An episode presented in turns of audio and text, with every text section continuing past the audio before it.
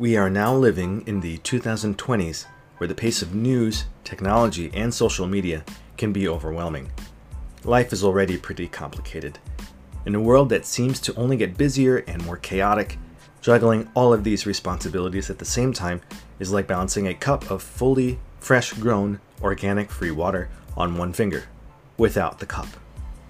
Whether you want to learn more about world topics, perspectives on religion, and its utility with science, stories of conviction from my peculiar viewpoint, or just intertwining idioms idiosyncratically, then this podcast may just have you saying, You hit the nail right on the nose.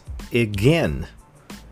Every fortnight, you can join me, Joshua Sturba, a Church of Christ member, musician, book lover, and sarcastic professional research biologist, as I discuss the various topics of life, faith, and challenges therein. Welcome to Acts of 20 Love and Fate.